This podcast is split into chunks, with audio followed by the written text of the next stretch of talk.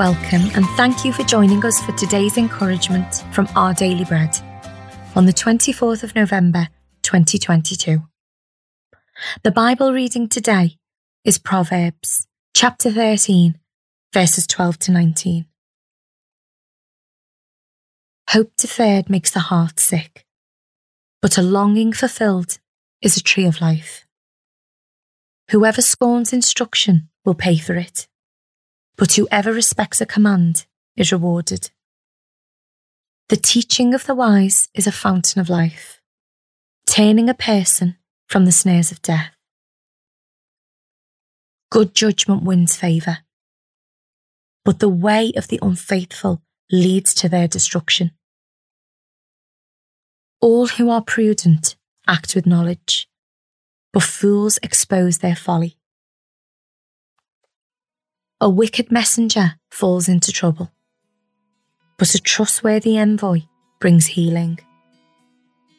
Whoever disregards discipline comes to poverty and shame, but whoever heeds correction is honoured.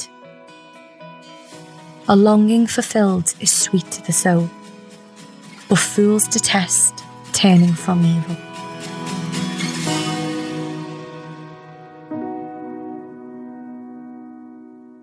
Today's article, titled Hopes and Longings, was written by Amy Boucher Pye.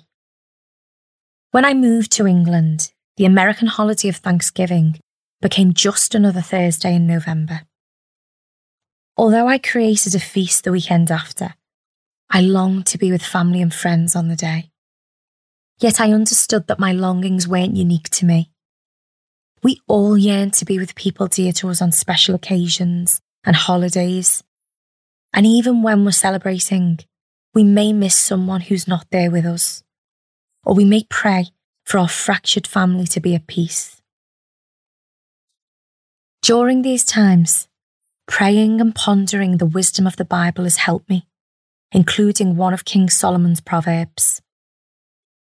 Hope deferred makes the heart sick, but a longing fulfilled is a tree of life. In this proverb, one of the pithy sayings through which Solomon shared his wisdom, he notes the effect that hope deferred can have. The delay of something much longed for can result in angst and pain. But when the desire is fulfilled, it's like a tree of life, something that allows us to feel refreshed and renewed.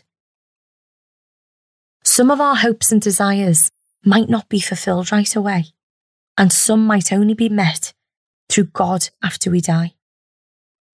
Whatever our longing, we can trust in Him, knowing He loves us unceasingly. And one day, we'll be reunited with loved ones as we feast with Him and give thanks to Him.